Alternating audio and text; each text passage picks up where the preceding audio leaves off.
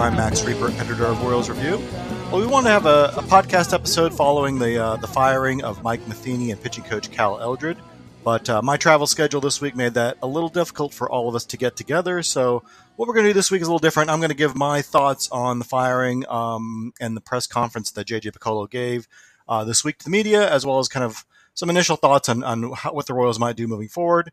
We'll take a quick break, and then uh, Jeremy Greco and Greg Walker will have a discussion uh, as well to talk about uh, how they see this offseason going. So, um, as far as Matheny, um, you know, it, I think we a lot of us saw this coming. Uh, if you listen to some of his post game uh, press conferences or post game comments, uh, the last week or so. He sounds like he, he knew what was going, uh, coming down, which he I'm sure he did. Uh, they had meetings last uh, week in Detroit uh, where they uh, almost certainly decided Matheny's fate.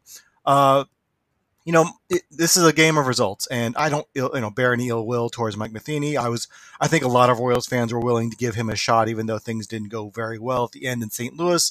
A lot of uh, talk about what a what a bad clubhouse that was at the end, how they didn't meet expectations. But you know, he people change and sometimes a manager is, is good in one place or bad in one place and, and, and much better in another. Uh, so I think we were all, most of us at least, were willing to give Mike Matheny that chance, and he said a lot of the right things when he was hired. He, you know, said he was open to analytics, had gone through a certification process online, which, in retrospect, now maybe looks a little more like uh, he you know just cover for uh, you know, the bare minimum that needs to be done in, in, today's game to understand analytics. But you know he kind of said the right things. He had he had an upbeat attitude. Um, he had a better relationship with the media than he had in St. Louis. It seemed like uh, he perhaps was a changed man, and maybe he was. But ultimately, this is a game of results, and although they made some progress in his first season, um, it, it, it, really came uh, to a thud this year with 65 wins and 97 losses for a team that, by their own internal uh, projections at least, uh, was expected to be close to a 500 team. Now, maybe that wasn't fair. You know, I know ZiPS had them much lower at, at 70 wins going into this year, and maybe it was unrealistic to expect these players to take a step forward or, or, or there to be enough depth on this roster to actually be a 500 team. But you know, ultimately, like I said, managers are kind of judged by their results, and and really, what you know, my takeaway from the Mike Matheny era is is it's really it's really bland. I mean, he just it's hard for me to work up any positive or negative feelings about him as a manager. I mean, he he he was fine. His lineups were a little head scratching at times, but um, not really out of whack with what a lot of other managers do. Yes, he played Hunter Dozier too much, um, but Hunter Dozier is a veteran. I think that's pretty common for managers to kind of rely on veterans. He did have a little bit of a track record. I mean, Dozier was a good hitter at one point. Um, I, I think it probably did make some sense to see, you know, give him an extended look to see if maybe he could bounce back. But um, but I'm not going to hammer Matheny too much over that. Um, you know, playing Ryan O'Hearn, uh, you know, it's not necessarily up to Matheny to keep him on the roster. If you're going to keep him on the roster, you got to play him once in a while. I don't have a big problem with that. I think he was a little open minded about um, batting guys like MJ Melendez leadoff, who would not be a kind of old school traditional leadoff hitter. I think it was worth trying. And we'll see what they they continue to do that going forward. I thought his bullpen management was a little more creative than we've seen um, out of uh, you know guys like Ned Yost or even uh, further back, um, which I think you need to be. I think you need to be flexible with bullpen management this year uh, these days. Um, and I, I think we saw some of that, which is good. Um, I don't think he had a lot to work with. I mean, Scott Barlow has been solid, but other than that, they've had relievers that are overworked um, and have been ineffective at times. Um, so uh, I don't know that you know the bullpen woes are necessarily his fault. That being said, you know he, I don't think he was a bad manager, but I don't know what he brings to the table either. Like he was not a good manager either. I mean, he, like I said, he, he said he was open to analytics, but he, like you know, it seemed like the bare minimum that you need to know about analytics, and we really need to be an organization that is kind of at the cutting edge, and need we need someone who's uh, excellent at integrating what the front office wants to do, with what the analytics department wants to do, with what the on-field staff can execute. Uh, and some managers are excellent at that and can can work execute that game plan. Um, Mike Matheny, I think uh, I, I, I don't know exactly, but it doesn't seem like the Royals are exactly cutting edge in that department right now. Um, maybe that's not Matheny's fault, but I don't know what he brings to the table in that regard. Um, I, I, don't. I think alternatively, another manager's uh, one of a manager's uh, responsibilities is kind of managing that clubhouse. Um, and I don't see any evidence that he's an, uh, an exceptional leader or a guy that can really rally the troops. The clubhouse did have a really bad vibe, I think, in the first half, and it did get better in the second half. But I think a lot of that was the personnel kind of getting some of the veterans who probably didn't want to be here and didn't want to go through the losing, um, getting them out of here and bringing in some young players who are hungrier, uh, you know, glad to be in the big leagues, but also have, have, a better attitude, aren't as maybe jaded at this point in their careers. Uh, certainly getting a, a, a, big personality like Vinny Pasquantino is going to help your clubhouse. So, you know, how much does Matheny play into that? I don't know, but I, like I said, I don't think he's bringing anything really to the table. And, you know, considering his experience in St. Louis, maybe he was better than he was with the Cardinals, but, you know, he's a guy that's had a reputation not having good clubhouses. Um, and I don't think he necessarily improved on that in Kansas City. So, you know the Mike Matheny era is over. I, I, don't think we'll really look back at the era with with uh, with really many memories at all. I mean, the, some of this the pandemic. We just didn't get to know him very well because reporters were kept in at arm's length a little bit. I mean, some of it, frankly, was because the, the beat writers for the Royals during the Matheny era were young, uh, kind of new to the new to the uh, profession, uh, or at least new to the Royals. Um, writers who maybe didn't get the chance to to get to know Matheny that well, um, so I don't ever, I never really get the feeling we got to know him and, and what he did and what his relationship was like with players or front office or these other coaches. But um, so you know, it'll be a pretty forgettable era of I think Royals baseball. Um, you know, my the only when I think of Mike Matheny, the only thing I really think of is him just kind of staring out with a blank stare at his pitcher as as he walks another batter.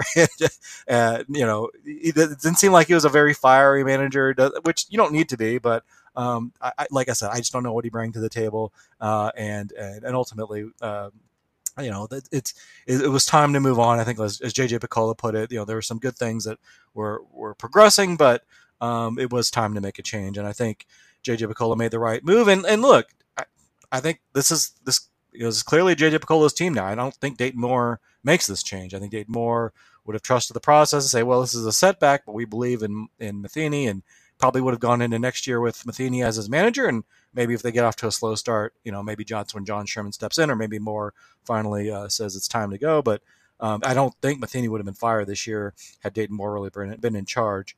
Um, you know, uh, Picollo did address the media in uh, this Thursday, uh, and I'll get to some of his comments about the offseason here in a minute. But he did say that they would be keeping uh, the hitting coaches, Alec Zumwalt Keoni DeRenne, Mike Tosar, who were implemented once Terry Bradshaw was fired uh, back in uh, early in the spring.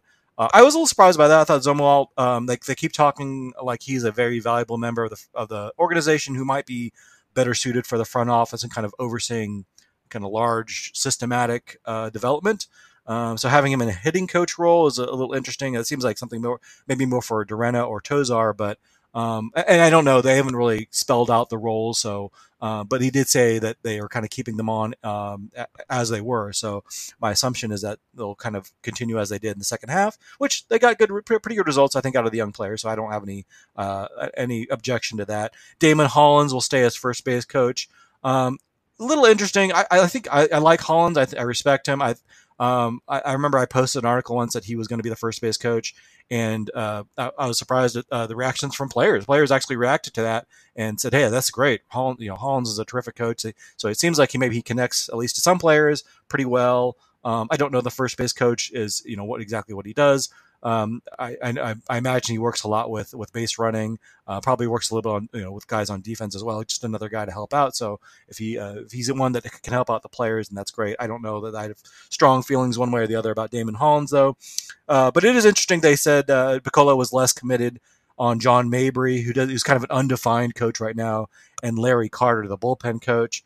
Um, which probably means they're fired if he's not going to commit to them. But you know, it is interesting that he even committed to to having Hollins uh, uh, stick around and and Zumwalt, frankly, and Zumwalt and DeRenne and Tosar. Not that I expected them to fire uh, the hitting coaches, but you know, if you're going to bring in a new manager, you may want some flexibility in case that manager wants to bring in his own guys.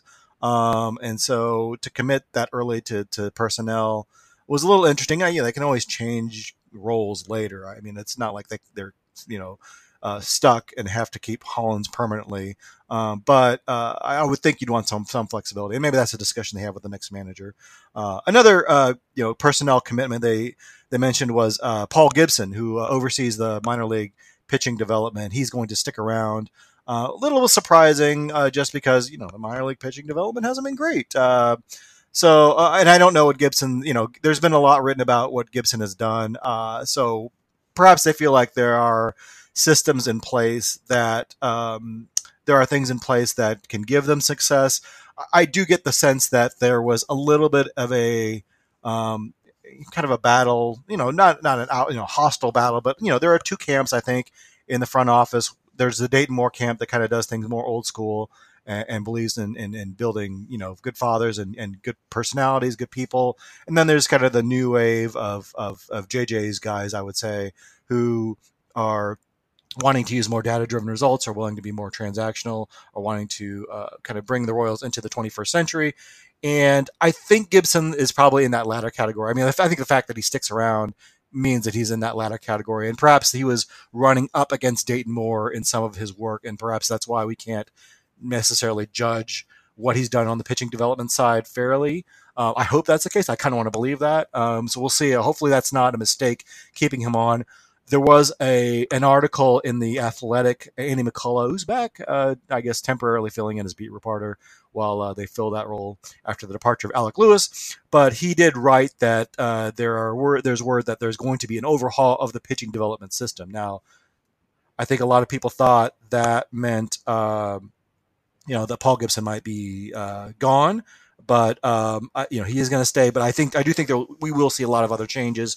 Um, I think you'll see them hire guys from other organizations that um, that that John Sherman mentioned in his press conference, like the Cleveland Guardians, Tampa Bay Rays, Oakland Athletics, Milwaukee Brewers. I think you will see them add a lot more talent there. Um, I do, you know, like uh, Picollo mentioned at one point. Uh, in that athletic article a few weeks ago, that they don't have anyone that's an expert at pitch design uh, which is something a lot of other teams have, have utilized. So, uh, you know, they, uh, some of this is they, they, they do need to overhaul the, the, the pitching development, but that doesn't necessarily mean getting rid of Paul Gibson. Um, they they did uh, uh, dismiss Jamin Simontacchi, who was a pitching coordinator, and I would expect we'll see some more changes as they go through this off season. But I think what most Royals fans are concerned about is who's going to lead this team as manager next year. Uh, they did. Uh, Picollo did mention that there will be two internal candidates. Uh, one will be bench coach Pedro Grifol, who is pretty well respected throughout the game. Uh, he has interviewed for uh, the manager job in San Francisco and Detroit previously.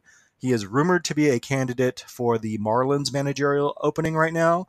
Um, and uh, you know, I think the Royals considered him for the opening when Yost retired. Ned Yost retired as well. Um, so he's a guy that you know, like a lot of players uh, seem to like. Uh, you know, he's bilingual. He can connect with uh, the the Latin American players uh, who are Spanish speaking.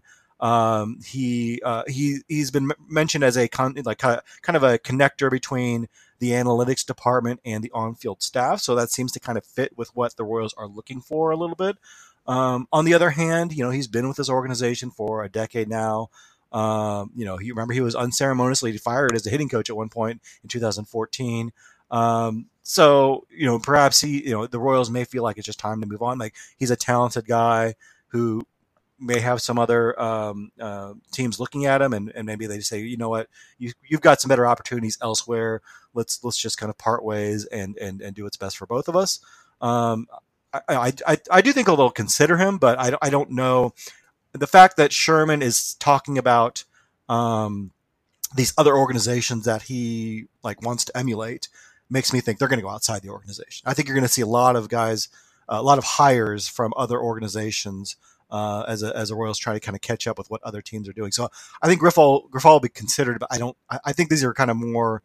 Um, a token seems like a bad word, but kind of like we'll give you the courtesy of um, of giving you a, a, a an interview um, but I don't see Grifol getting the job. Vance Wilson was a, a curious. They also said they're going to they, they, would consider Vance Wilson, the third base coach, as a as a uh, potential managerial candidate, which that's a little more curious. I know Vince, you know, Wilson did come up through the minors uh, as a as a manager for the Royals in the in their system, and he did a good job. I heard a lot of good things. Actually, a lot of people uh, when he was manager at Northwest Arkansas were telling me what a great job he was doing. That he was future a future managerial candidate. Um, so you know, the fact that he was a I think uh, a, a, third base coach who received a lot of criticism this year for kind of being overly aggressive. Uh, the Royals were third this year in outs at home. in baseball. So that's not a glowing uh, testimonial for him, but the managerial position is, is a lot different than the third base coach. And, and so I don't know if that necessarily will say much about what he is like as a manager. Um, but I, I, again, I think this is more of a courtesy, more of a get his name out there so that you know to help his career a little bit because I don't know that they'll necessarily retain him as a third base coach next year. Um, so that'll be up up up in the air a little bit. But I do expect them to go outside the organization. Uh, as far as names, I, I don't think they're going to bring bring in, bring in a big name. I, you know, some people I've already talked about like Ron Washington or Joe Maddon. You know, those guys are older than Ned Yost. They're not going to want to walk into a, a situation like this, a rebuild where um, it's going to take a couple years really to get the team back into uh, back into contention mode. Um, I think you're going to see you're you're probably going to see more like a an up and coming younger younger uh, manager who is going to be well versed in analytics. And you know, Joe Maddon has worked with analytics teams before, but has kind of disparaged uh, how they've been used more recently. Which I, I think he's still open to analytics, but um, you know, he may push back on some of the ways that they're integrated right now. So I don't know if he'd be necessarily be a good uh, good fit for what the Royals are looking for. Um, so I think you're looking more kind of up and comers. I think the two names that are kind of the hottest names, they got a lot of interviews last year, didn't get hired, but I would expect that both of them to, uh, if not get hired, get strong consideration at a lot of places. Uh, one is Joe Espada, the Houston Astros bench coach. He's been with that team for a few year, few years now. Worked with the Yankees before that. Um, certainly, you know that's a team that I think you'd like to emulate, at least in their analytics and how they develop players, not necessarily in their moral uh, ethics. But uh, Espada, you know, he's been been with that team, uh, worked under Dusty Baker. So there's some talk, you know, there's some question on whether you know Baker is going to retire this year. Um, he Espada would probably be the guy they turn to to replace him. So he may not leave Houston, but if he is available and willing to come to Kansas City, I think he'd be a great fit uh, someone that's been pretty well versed in analytics, has some experience as a hitting coach before, so he could be very helpful uh, working with those young hitters as well. Um, uh, not so much on the pitching side necessarily, but uh, but he, he, would be a good fit, I think. The other name is Matt Quatraro, the bench coach for the Rays, um, a, a, guy who uh, you know has worked with a very successful organization in Tampa Bay. Also has managerial experience, which is good as a minor league manager. So uh, you know, I think he's a guy that uh, could if he can bring over what they've done in Tampa Bay and bring it to Kansas City, uh, I think I mean I think that's exactly what you're looking for, right? You want someone who, who kind of brings that Rays way to Kansas City, and uh, he's a guy that's kind of learned under Kevin Cash. You know, he's in the he's been in the World Series. Um, I, I, think that'd be uh, what you what you kind of be looking for out of a manager. So those are kind of the two hottest names, I think. Um, other names, Clayton McCullough is already named that's come up. Jon Morosi reported the Royals were interested in him. He's a Dodgers first base coach. Um, he's he's already interviewed for a couple manager jobs last year, so he's a guy that's going to be in some demand. His father Howard uh, is a scout with the Royals, so there may be some connection there as well. Uh, but he'd be a candidate. Uh, Mike Shildt, who replaced Matheny once before uh, as manager of the Cardinals, uh, and was kind of surprisingly let go last year. Uh, since then, he's been working uh, on the Padres coaching staff, but um, he's a guy that's had some success as a major league manager. Um, uh, you know, so I don't know if the Royals want to go in that direction because um, they, they did say that it doesn't matter if the the, the manager uh, uh, next manager has any experience. But if you're looking for someone that does have experience and has had some success, and certainly the Cardinals are another organization you'd like to emulate as far as player development and, and pitcher development. Um, they certainly seem to just be able to get guys from their organization come up and have success immediately. So Shildt would be kind of an interesting name to watch. Um, uh, it seemed like he took the the firing pretty hard in St. Louis and would like to get back into managing. So uh, maybe perhaps Kansas City would be a good fit there as well. Um, other names, uh, Will Venable might be a name to watch. I, I, kind of like him. He's a guy. He's, he's worked with two very stat uh, uh, oriented teams of the Cubs and the Red Sox. He has a pretty good reputation. Um, he's filled in, I think, on a on a uh, as manager when Alex Cora was out with illness. So he has at least managed games before. Uh, he's a pretty young guy, but he, uh, you know, obviously with the Red Sox being so analytically, analytically minded, he'd be uh, a guy that can maybe uh, take that over to Kansas City as well. Um, uh, Sandy Alomar Jr. Uh, I don't know that he gets a lot of mention these days. he was. It seems like he, everyone was considering for a job you know, maybe six, seven years ago. So I don't know if maybe you know teams are kind of passing on him now because they don't feel like he's he's uh, as hot of a candidate anymore, but he's someone that John Sherman would know from his days in Cleveland. Um, he, he, he has managed before. He filled in for Terry Francona in 2020 when Francona was out with health issues. Managed 46 games that year. Um, so he has led a team. They actually did really well under his guidance and made the playoffs. Um, so he has technically has postseason managing experience as well. So um, you know he's a guy that uh, you know comes from a good baseball family. Uh, was an all star catcher. Uh, so he may be a good good player to work with the, the pitching staff and also the catchers uh, and and defenders as well. Um, so he there you know he could be an interesting candidate as well. So there there'll be a lot of other names. Uh, we can get more into it as um, as kind of rumor the you know rumors and candidates start popping up. Um, and I know that others have already kind of written a little bit about that. I've got a piece in the works that's going to that's going to go a little more in depth into all the candidates that are out there. But uh, you know, the Royals said they're going to take their time and be kind of deliberative about it. Um, so we'll have to see, um, you know, uh, how the process works and what they're going to be looking for in a manager. But uh, this is going to be a much different team next year, uh, and it's going to certainly going to start at the top with the manager. Uh, just a few other quick comments about some of the other things JJ Picollo said.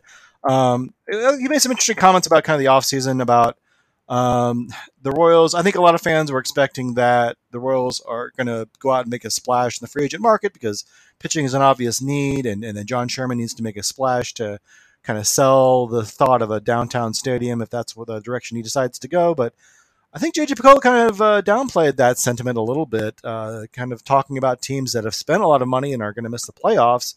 Uh, he said, "quote Making good decisions is just as important as spending money." I took that and interpreted as uh, they're not going to spend money on this offseason. Now, now they, uh, I'll say this, they're not going to spend money on free agents this offseason. Now they can still make some interesting trades, um, and I think there are opportunities. They're going to have a lot of payroll flexibility next year. I think they have 30 million, I think, uh, in obligations to players next year. Most of that Salvador Perez. Um, so, and they have a lot of arbitration cases, but even those players, a lot of them are going to be non-tendered. Um, so I don't know that they're necessarily going to have a lot in commitments. I mean, when you have that many rookies on your roster, uh, you're to pretty, you're have a pretty low payroll. But um, I, I, don't see them making a big splash on name free agents. I think, and I've made this point, I think, on the Royals Farm Report podcast with Alex Duvall, which you should totally listen to. He had a he put together a great kind of Avengers style uh, uh, lineup of different uh, Royals bloggers and podcasters. Uh, so do check it out. But uh, you know, I said there, you know, you know, look, John Sherman wants to emulate the Rays and the Guardians and the Athletics. Would any of those teams look at this roster and say, "Okay, let's let's go get some name free agents"? Um, no, they're not going to do that. They're, uh, you know, we can see what the range. The Rangers had a bad roster. They added a half a billion dollars in players last year in Marcus Semien, uh, Corey Seager, and Jon Gray. And those those players all played pretty well this year. And it's not like they, they were busts. And yet the Rangers improved from to 68 wins this year. I mean, they're barely better than the Royals. Um, so that's not really a good way to build your team. It's really you want to develop a good team, and then free agents will fill that roster out and get you over the hump. It's like when the Royals were pretty good in 2013, and they got you know Jason Shield or James Shields uh, as in a trade, I guess, but uh, the free agents they got were Jason Vargas, you know, uh, Morales, Edinson Volquez. Those guys got them over the top, and they weren't huge free agents either, but they were they were you know the Royals spent some good money on those guys. Uh, and they got them over the top. You you want to do that when you already have kind of your roster in place to be a close to 500 team, and then the free agents can kind of get you to that next level. The Royals are not at that level yet. They, they need to find out what they have in their young players. They frankly still need to find out what they have in the young pitchers. You know, I, know Daniel Lynch and Carlos Hernandez and Jonathan Heasley didn't have the best year. Um, Jackson Kowar had an awful year uh, in the minors, but it, I, am not willing to say you know they're they're not going to make it. Uh, I think when you're not if you're not competing this next year, which I don't expect the Royals to compete next year, um, it's I think it still makes sense to kind of see what you have in those players, especially if we have a new pitching coach. Um, you know, if you think Cal Eldred is a bad pitching coach, then bringing someone different uh, should net better results. Uh, and you know, some of that's on the pitchers themselves too, certainly. But if you think we can bring in a better pitching coach, then let's see what he can do with a Daniel Lynch. Let's see what he can do with a Jackson Kowar or Carlos Hernandez. Uh, so I, I, I'm I'm interested in seeing what what uh, someone can do with those players. But I, I so I don't think they're going to go out and splurge. I do think they'll add players. I mean, I think there's some interesting opportunities to make some big trades. Um, they have some redundancies at positions, so like they have two catchers, Salvador Perez and MJ Melendez. They have two first basemen, Nick Pratto and Vinny Pasquantino. They have really multiple shortstops. They have Bobby Witt Jr. if they decide to keep him there, and they have Adalberto Mondesi if he's still in the picture, and they have Maikel Garcia uh, coming down the the pipe. Uh, they have a couple second basemen, Michael Massey, and then Nick Loftin's kind of pushing uh, pushing the door, uh, and then Nicky Lopez too, if you want to consider him part of the mix. Uh, they have two center fielders. I think Drew Waters um, and and Michael A. Taylor, who I think hopefully will get traded. And even if he does get traded, I think you can probably count Kyle Isbel in the mix. So they can make some trades uh, and still have a, a lineup uh, and fill that, you know, make those trades to fill other needs, maybe in the pitching staff, maybe another hitter. Um, but they, they have they can be creative and they can be flexible this offseason. I think it's a really good situation for a new general manager like JJ Picollo to kind of well, I guess he's not new, but kind of maybe an unfettered general manager to walk into um, because he's going to have the chance. If he wants to really be transactional, he's got a chance to be pretty transactional offseason. And, and like I've said a couple, couple times, being transactional doesn't mean you know cutting Hunter Dozier because that, that's that's a no brainer, right? Uh, being transactional means making some hard trades, or you trade a guy that's you know maybe maybe has some talent and uh, maybe you like for the future, but um, you know it, it, you have a redundancy at that position, and you want to fill another need, and you want to get another player. Uh, and so maybe they, they make that hard trade and trade MJ Melendez for for a pitcher, or maybe they trade uh, Kyle Isbel for for a reliever or something like that. So uh, it will be a really interesting offseason. Uh, I don't expect, like I said, I don't expect him to be in the free agent talks, but I, it's still going to be, a, I think, an interesting offseason, and uh, I'm really interested to see what what JJ Picollo can do. So those are my thoughts. Um, I'm gonna we're gonna take a break here. When we come back, uh, we'll have Jeremy Greco and uh, and Greg Walker to give their thoughts and wrap things up. And I appreciate uh, everyone for tuning in. Hello, everybody. Uh, this welcome to the Max Rieper portion of today's episode.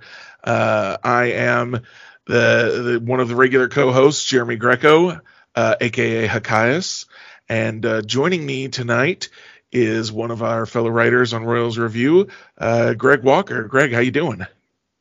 Not too bad. It's a pleasure to be a part of this little skeleton crew recording this podcast here uh, without Max. I know he's going to be contributing some kind of part also, but we're going to be doing a little bit of discussion without him. It's going to be really interesting. I mean, the inmates are running the asylum now, right?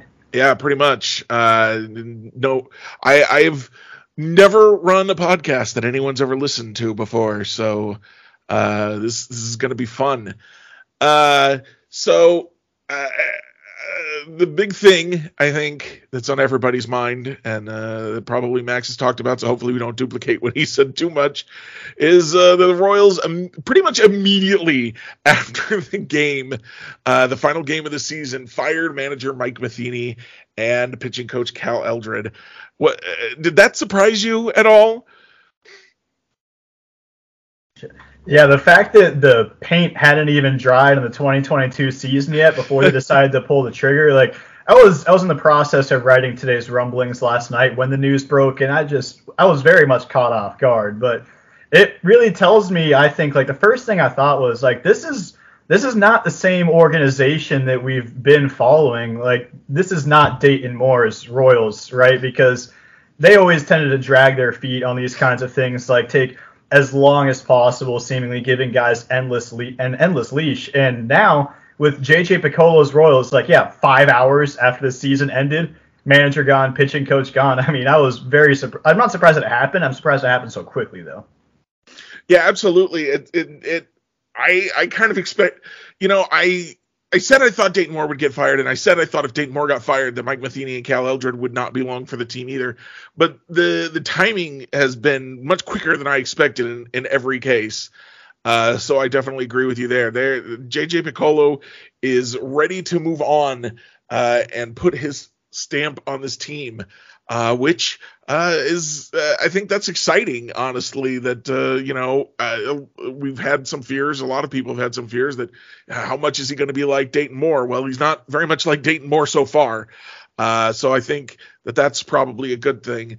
now he did do a press conference earlier today as we're recording this on a Thursday night uh, and, and, talked about some of those decisions and some of the things that are coming in the future. He did let us know that all of the hitting coaches are sticking around, uh, which is a positive. I think we're all pretty happy with how the offense uh, went this year, uh, how it improved, especially uh, guys like MJ Melendez and Nick Pratto, who were borderline like busts before they even made it to the major leagues, and they both made it to the major leagues and had some levels of success.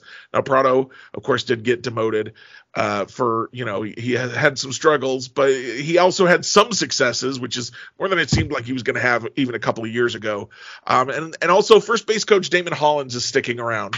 Uh, and then he mentioned Vance Wilson, third base coach, and bench coach Pedro Grifol are managerial candidates, and that they are going to be casting a wide net for managerial candidates. That they're going to come up with some criteria. Uh, they haven't identified anyone in particular yet uh, and and the, they expect to take their time with this. Uh, so uh, I guess kind of what are your thoughts on that? Are you do you do you think Vance Vance Wilson and Pedro Grifol are, are good options out of the the internal options, and what, what kind of options you think we should they should be looking at outside? Uh, how do you feel about them saying he's going to take a while? Well, in terms of the internal options, I'm not entirely sure how I feel about them because I just I know a lot of people are saying something like I want to see a manager that's more analytical or more into the sabermetric kind of thing, blah blah blah. I'm not necessarily a big believer in that. I'm not saying I'm not a believer in analytics. I'm saying that I don't believe that's really like that important for a manager. Like for me, the main thing I look for in a manager is like are they a clubhouse guy? Like how much does how much like respect do they command from the players keeping the clubhouse together? I really think that's the most important thing that a manager is going to do. Like their bullpen usage and lineup construction isn't going to give you that many more wins. It's really just more about the talent out there. So in terms of all those guys don't know. I mean are they liked in the clubhouse? That's kind of the main thing for me. Obviously Spanish speaking is a plus, but I mean, I think if you're in this kind of position, you probably speak Spanish anyway. I mean, Tony La Russa speaks Spanish, so I think any of these guys probably are already at this point. So if they're well liked within the organization, I think that's all that really matters. I think I wonder if some people are going to be upset about Vance Wilson sticking around because of his uh, some very questionable sense when he was playing third base coach going home this year. I'm not saying he's a bad coach or anything. I don't really know, but at least based on that, not very good. I kind of would prefer to see them go outside the organization, though. I'm not saying there isn't a lot of talented guys, a lot of rising stars kind of within the organization, but I think it helps to get new voices in there in general. So I wouldn't be too opposed to that. I don't have any names off the top of my head, but anybody that's just good communicator, maybe that's been in an organization has some kind of success. And you know what? I've seen people saying like I want a manager with some managerial experience.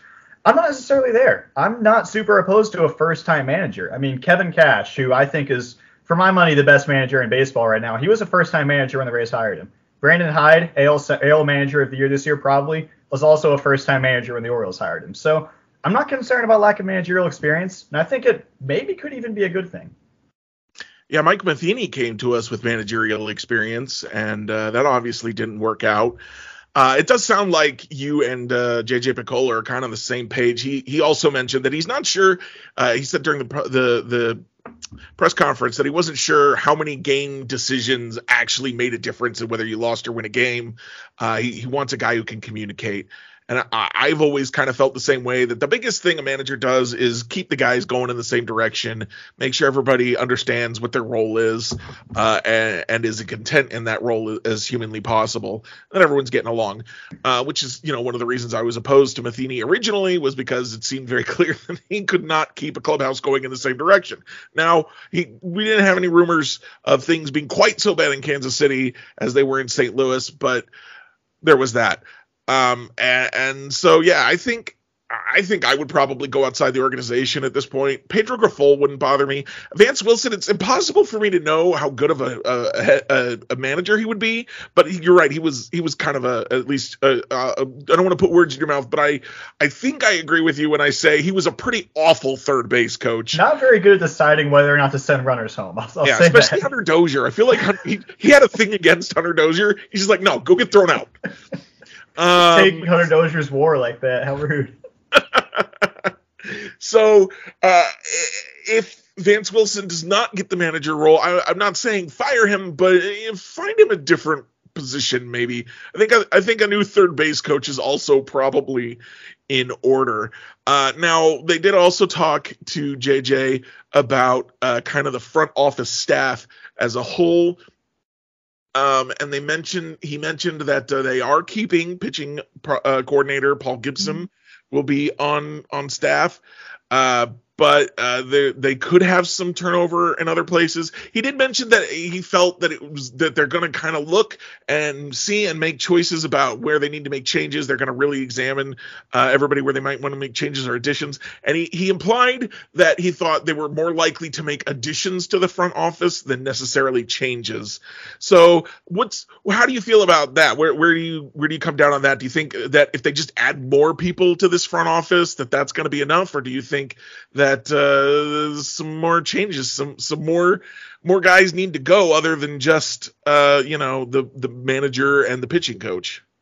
I'm not necessarily opposed to that idea. Obviously, I am not embedded enough within the organization to be able to name people in the front office right now, and I'm like, they really need to go. The main thing I was thinking coming into the offseason in terms of personnel beyond just Mike Matheny and uh, Cal Eldred was they need to find some way to revamp their kind of pitching dev staff, which, as you mentioned, Paul Gibson is going to be sticking around and he's kind of the head of all that. And so, not necessarily thrilled with that, but at the same time, he hasn't been with the organization for that long. Like they quote revamped their pitching development at the same time they did with their with their hitting development, like a few years ago, and it just hasn't really panned out quite as well as Drew Saylor and uh, Alec Zumwalt and all of them have done with the hitting. So I, it's hard to say. I mean, they already offloaded Jason Simontacchi. He was a pitching coordinator within the organization.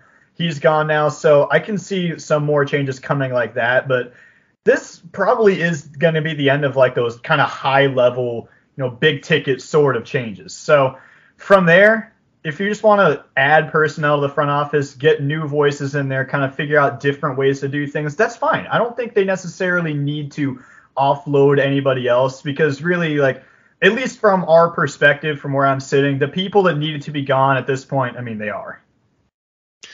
Yeah, I agree with you. Um, the the other big thing is that did you know how many of these front office staff guys do we know do do we know their names much less what they're responsible for so it's hard for me to say yeah that guy should lose his job for sure uh, but uh, you know uh, and i think if we're going to trust that JJ Picollo, who has been with this organization for a very long time, is able to kind of turn over a new leaf and become more analytically minded, um, he seems to really be driving behind that. That you know they need to get the data in the hands of the players and and, and collaborate with the players better to make sure that they have everything they need to have a positive and growth growthful uh, is that a word experience within the organization.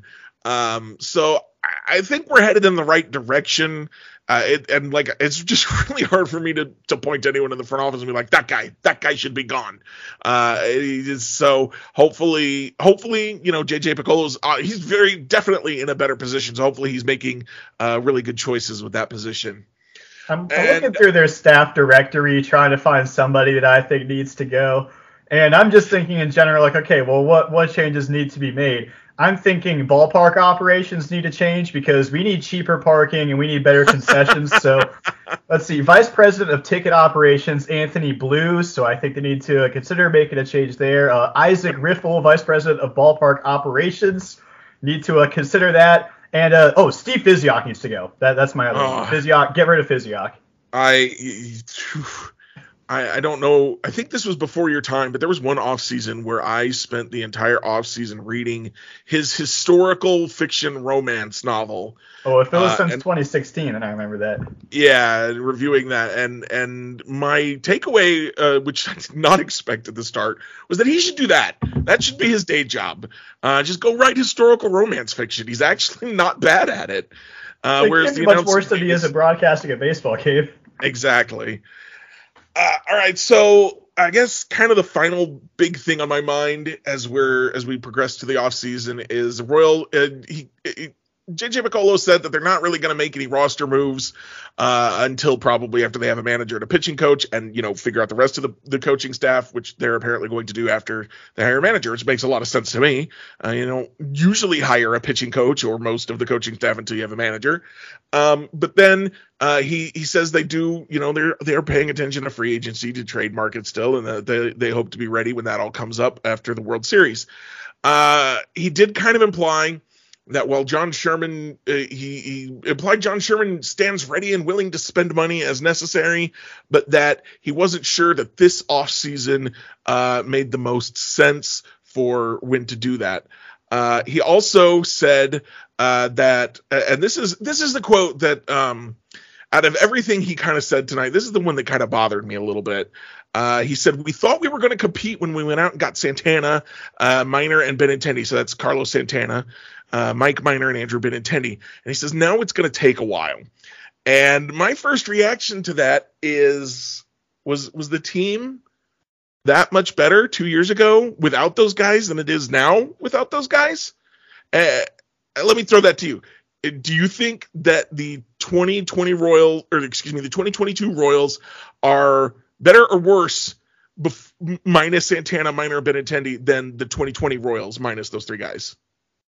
It's it's really hard to say that they are. Now, part of that is just the fact that so much of the roster we saw down the stretch was a bunch of guys making their big league debuts, so it was hard to have a ton of confidence in that. But at the same time, it's hard to look at that roster and also see, oh, but they're all going to be much better this next year in 2023 because I mean, that was kind of the hope coming into 2022, right? Is that the young pitching would all take a step forward and we get the rookies up and they would help boost the offense. And none of those have happened, really. I mean, the rookies have come up. The offense was still not good this year. I mean, guys like Santana and Benintendi obviously didn't help. The offense still wasn't good.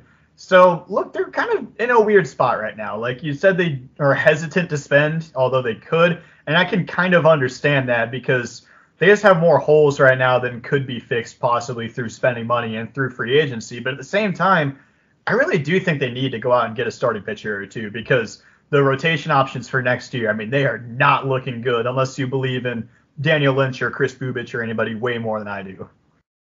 Uh, I probably do believe in those two guys more than you do. I believe in those two guys more than probably anyone outside of the Royals organization. I'm a I am a big Kris Bubic stan, and I will remain such until you know he's drummed out of the league for incompetence.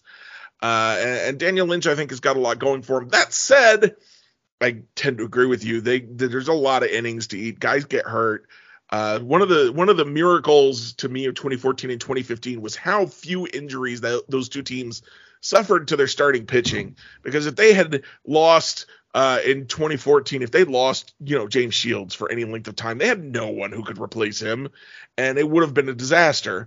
Um, and, I feel like the same could be said for Edinson Volquez, uh, and and maybe a couple other guys in 2015. If they'd lost them for any length of time, they would have been in really big trouble. Uh, so these young guys, they're they're not innings eaters, at least not yet. Uh, so it, it, makes a lot of sense to me to at least you know go out there and get somebody who can who can pitch some of these innings. Um, I the frustration for me is that uh, when I read that quote that I mentioned earlier is that yeah, there's there's a lot of doubt going into next year. There's a lot of young guys uh, who haven't proven it yet, but I feel like they didn't have they didn't even have that in 2020. They had Alex Gordon, they had uh, Jorge Soler and Hunter Dozier coming off bad years. Uh, Hunter, they were coming off career years in 2020. That was the optimism. They were were they good in 2020 or were they good in 2019? I'm trying. Oh, they were good in 2019. Okay, sorry. Okay, so that maybe that's where that optimism comes from is that they're like, oh yeah, these guys are going to be great, and now we just got to add these two pieces. But they also Franco that year, yeah. But they also they added 30 36 year old Carlos Santana, 35 year old Mike Minor These guys were past their prime. They were not the the hump jumpers that we needed to to to push the Royals into playoff contention. Um, so I hope that this does not signal that you know maybe in a couple years everyone is kind of really established. All these maybe all these rookies are established and they're doing you know at least league average stuff. I don't want to see them go out and get the next Carlos Santana and Mike Minor. and be like, okay, now we're going. I want to I want to see them go out and get some good free agents. Um, but I guess we'll have to wait and see on that one. Jacob Degrom is a free agent this year. Get oh. it done, John Sherman talk about talk about another guy to throw on the IR, the IL, whatever, it is. Well, okay, if we were if we're serious about competing next year, let's sign Aaron Judge, sign Jacob Degrom, sign Carlos Rodon, and we're in. We're good to go. I I I can almost believe that. You did, you did mention with those 14 and 15 World Series runs that the, they, the players in general, like not even just the pitchers, just the rosters in general, were impossibly healthy, like both of those years. And those runs do not happen otherwise because there was no depth on those teams at all. And eventually, probably over the offseason, I'm going to write something that says along the lines of stop comparing this to 2014 and 15 because these windows are not the same. And is that really what we're trying to replicate? Is two good years and then nothing? We're just trying to do that again?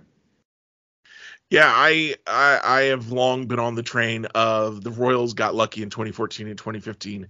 Not like pure luck, but there was a lot of luck involved, including the health, uh, which was actually one of my proudest articles. Was I wrote was about uh, the health of the teams. I think I wrote it in 2016.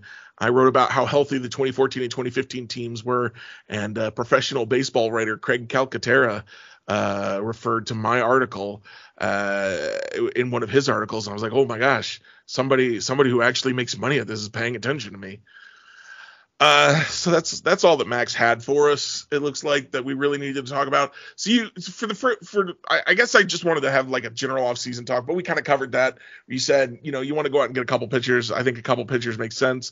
I, I wouldn't be opposed to some a hitter or two, you know, just to provide competition uh, as like a, bounce back candidate kind of guys. I wouldn't go out and spend big on hitters. Any disagreement there? I think they probably could use an outfielder. Like they, I know there are some pieces, some young guys that we think like, okay, well maybe they're a part of the future. Like maybe Drew Waters can hold down center field. Maybe Edward Olivares could be a good piece if he's finally staying in the majors, not shuffling between AAA and the majors every other week. But it's hard to have a ton of confidence with those. So if they added an outfield bat, especially if it were a center fielder, I mean, I would not be opposed to that. I mean, if they go out and get like a, a Brandon Nimmo, bring back Andrew Benintendi or something, I don't know. But there's there's definitely options. I wouldn't be opposed to bringing in a bat, but I do think if they are going to go into free agency, some like starting pitching is probably the biggest need. The outfield is a really weird situation, and I'm sure we're going to talk about this more as the offseason goes along. But I, I wrote uh, in an article last week that they basically have they have two outfielders who can field and they have two outfielders who can hit. And and the, the two the two groups do not uh, the, the Venn diagram does not cross. So it's like do you want to hit or do you want to field? And uh, as I was kind of way too early predicting the lineup I said well go ahead and put the guys who can hit in the lineup and then when you get late in the game you swap in your defenders. Um so yeah the outfield makes sense even though I I'm I'm excited about all four of those guys in different ways. Uh, it, it, makes sense to try and find someone who can field and hit, uh, as opposed to just one or the other. Uh, so I guess let's go ahead and wrap this up. Uh, unless you have anything else you want to throw out there before we we get to the Royals review reviews. Well, my pipe dream of signing Aaron Judge and Jacob DeGrom is out there now. I hope John Sherman makes it happen. I'm not holding my breath though. Do you have a World Series prediction while we're here? Oh, I do. So my, my preseason one was actually Jays over Brewers, and that one's no longer possible. So I decided, you know what, I just I, if I want to go chalk, then I would say like either Dodgers or Braves over the Astros. But I'm just gonna throw something out there that's gonna be wrong instead. I'm going to Jays over Padres in six. Although there. I can, I'm gonna hang my hat on in our preseason prediction thread. I am the only one that was right on our best pitcher and our best hitter, which are Brady Singer and Bob Witt Jr. So I'm gonna take that one to the bank. Well done. Because the rest of my predictions didn't go so hot. I'm gonna go with for the World Series. I'm gonna go with the Mariners. I, I can't remember. I we had this article, the roundtable earlier today, and I picked. I know I picked the Mariners because I just I just want the Mariners to win. Uh, I'm just ready for that to happen. Uh, and, and I can't remember. It doesn't really matter who they beat at this point to me. just Mariners over somebody in the NL. Let's just make that happen. Uh, let's do it in seven games. Why not? Let's let's add some tension to it. I would like to um, see a team that hasn't won before win it. So either San Diego, Seattle, or Tampa. One of those. That'd be cool. I'm I'm I'm over the Tampa hype. I don't know. I know I'm not alone in that. I, am kind of worried about the group that I'm in with when I say I'm over the Tampa hype, but I I am. I'm I'm tired of Tampa. I'm a big fan of Randy Arozarena, and he's the best postseason hitter ever. So if I mean, are gonna get there, it's gonna be him. That's fair. I don't have anything against the players. It's just something about the organization doesn't doesn't feel right to me. All right, right you, so have, you have good reason for that. So. let's go ahead and do our Royals review reviews. Uh, I'll let you go ahead and go first tonight. Yeah, so I have been looking for this for a few weeks now, ever since I first saw, became aware of its existence really on social media. This is from the newest uh, Voodoo Ranger variety pack from New Belgium Brewing Company. I have the Danger Beach IPA, which is brand new, had not been released until a few weeks ago. And so I had to naturally try it because I try every single Voodoo Ranger that exists, basically, because sure. they just don't miss. And similarly, this one doesn't miss. I figured it would have some kind of tropical vibes to it, given that it's called Danger Beach. And it does, but I definitely wouldn't describe it as fruity because it is balanced out by kind of just the right amount of hops, so that I wouldn't even really describe it as bitter, but it's just not super fruit forward. It's a pretty good balance between both of them. So that new pack came with this one. It also came with a new one that's called the Voodoo Ranger Vice, and there is a vote going on which, of which one to keep. And so I need to try the other one now, and then you know contribute to democracy through that. I uh, I'm not much of a beer drinker, but Danger Beach does have kind of a ring to it. Yeah, and, it really does. As it, the audience can't see, but uh, we're video chatting, so I see the can is orange, which happens to be my favorite color. So I'm I, I'm gonna have to maybe investigate this Danger Beach stuff because if I'm gonna drink a beer, it might as well be called Danger Beach. That's for sure. Oh, absolutely. The camera reminds me of uh, the TV show Archer when I look at it. That's the way I describe it. Uh huh. Very nice. All right. So my Royals review this week, Royals review reviews. Uh, I don't. There's too many words there. I'm confused now. Uh, this week is going to be, as I say, there's too many words. The Legend of Heroes: Trails in the Sky SC. Uh, which is the sequel to obviously Trail, The Legend of Heroes: Trails in the Sky, um, and the SC stands for second chapter, but no one ever says second chapter. They always say SC. Um, and it's basically the second part of a story that really needs to be taken as a whole in order to be a whole, to, to get the whole thing. Um, you know, a lot of sequels, it's like you could watch Star Wars, and if you never watched Empire Strikes Back, you wouldn't feel like there were, there, all the threads were tied up at the end of Star Wars. But uh, at the end of Trails in the Sky, there were a lot of dangling threads, and they're pretty much all covered in, in uh, SC. Um, it's a game. It's a 10, 20, 15, 20 year old RPG at this point. Uh, it's uh, got really strong and interesting characters and uh, it's it's got some really cool stuff going on with world building where things happen in the world that you don't even interact with, which is very unusual for video games. Uh, for example, you go to one city and they're having a big election over who's going to be the mayor, and in any other video game, you would have to involve yourself in that election because one of the candidates would be evil, and you got to prove, you got to show who the right one is. And in this case, you you don't the, the the election happens completely without you. Uh, it's happening. You you go in the city, they're doing their election stuff, and then you leave and you come back later and they're like, yeah, we voted for that guy, and you're like, uh, uh oh, okay. Um, so it's kind of cool to just see a world where things just happen, uh, kind of independently of the player. Sometimes uh, we're used to thinking of video game characters as being the center of the world, um, but even even in this video game where the player video game character is kind of the center of, of a lot of worlds, they're not the center of every world, um, which I just think is an interesting concept uh, and does actually carry through with a lot of the series. Um, so I think that's going to be it for us tonight. Thank you so much for joining me, Greg. Uh, hopefully, Max can edit this t- together into something that will uh, sound reasonable to people. Uh, I've had a great time, and uh, I'll see y'all next time. It was a pleasure. Good luck, Max. Hey!